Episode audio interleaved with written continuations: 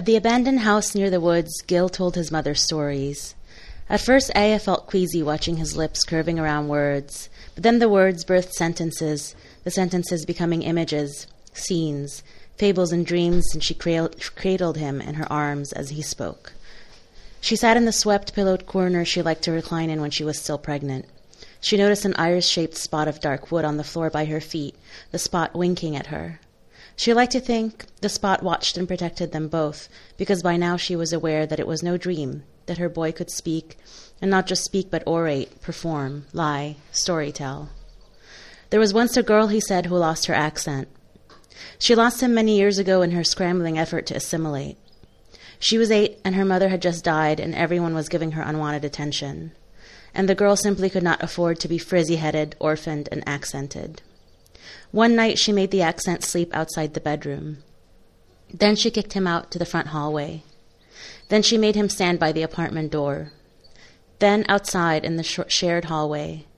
Then across the street. Farther and farther until he stopped coming around. The first few days she felt guilty and put up loss signs, stapled them onto tree trunks next to rock show posters and weight loss flyers.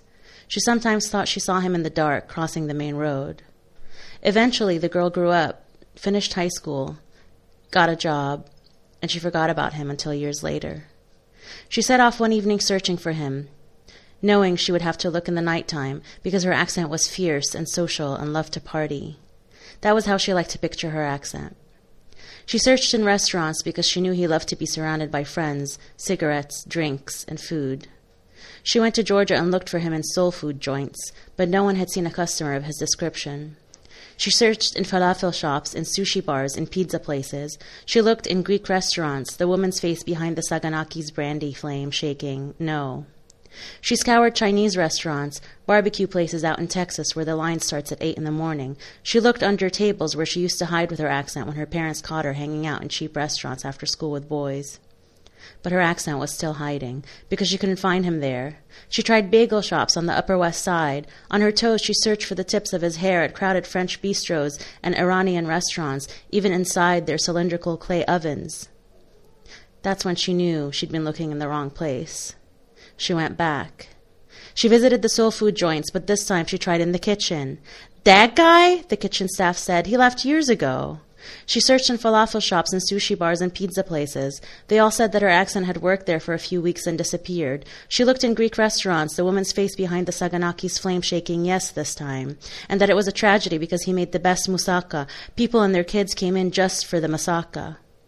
She went through Chinese restaurants, barbecue joints in the Texas Hill Country where people line up at eight in the morning, and those people had heard of him, said they missed her accent, smoked ribs, and brisket the most. She tried bagel shops on the Upper West Side, and the owners told her her accent's funny lilt was like Yiddish, that he schmeared bagels for his customers so right they wanted only him. She searched for his apron at crowded French bistros, and the head chef, a beautiful man named Ramon, told her in his accent that her accent was a good chef, but that he was lonely. I think the last time I saw him, he was packing up to go back home, Ramon said, swallowing the ends of his words. He never told us where that was because he couldn't remember. He said his home was the ocean and the sewer, the bird songs of little girls teasing and bitter tears. He said he was going for a search. Ramon poured her a glass of fumé blanc when she cried.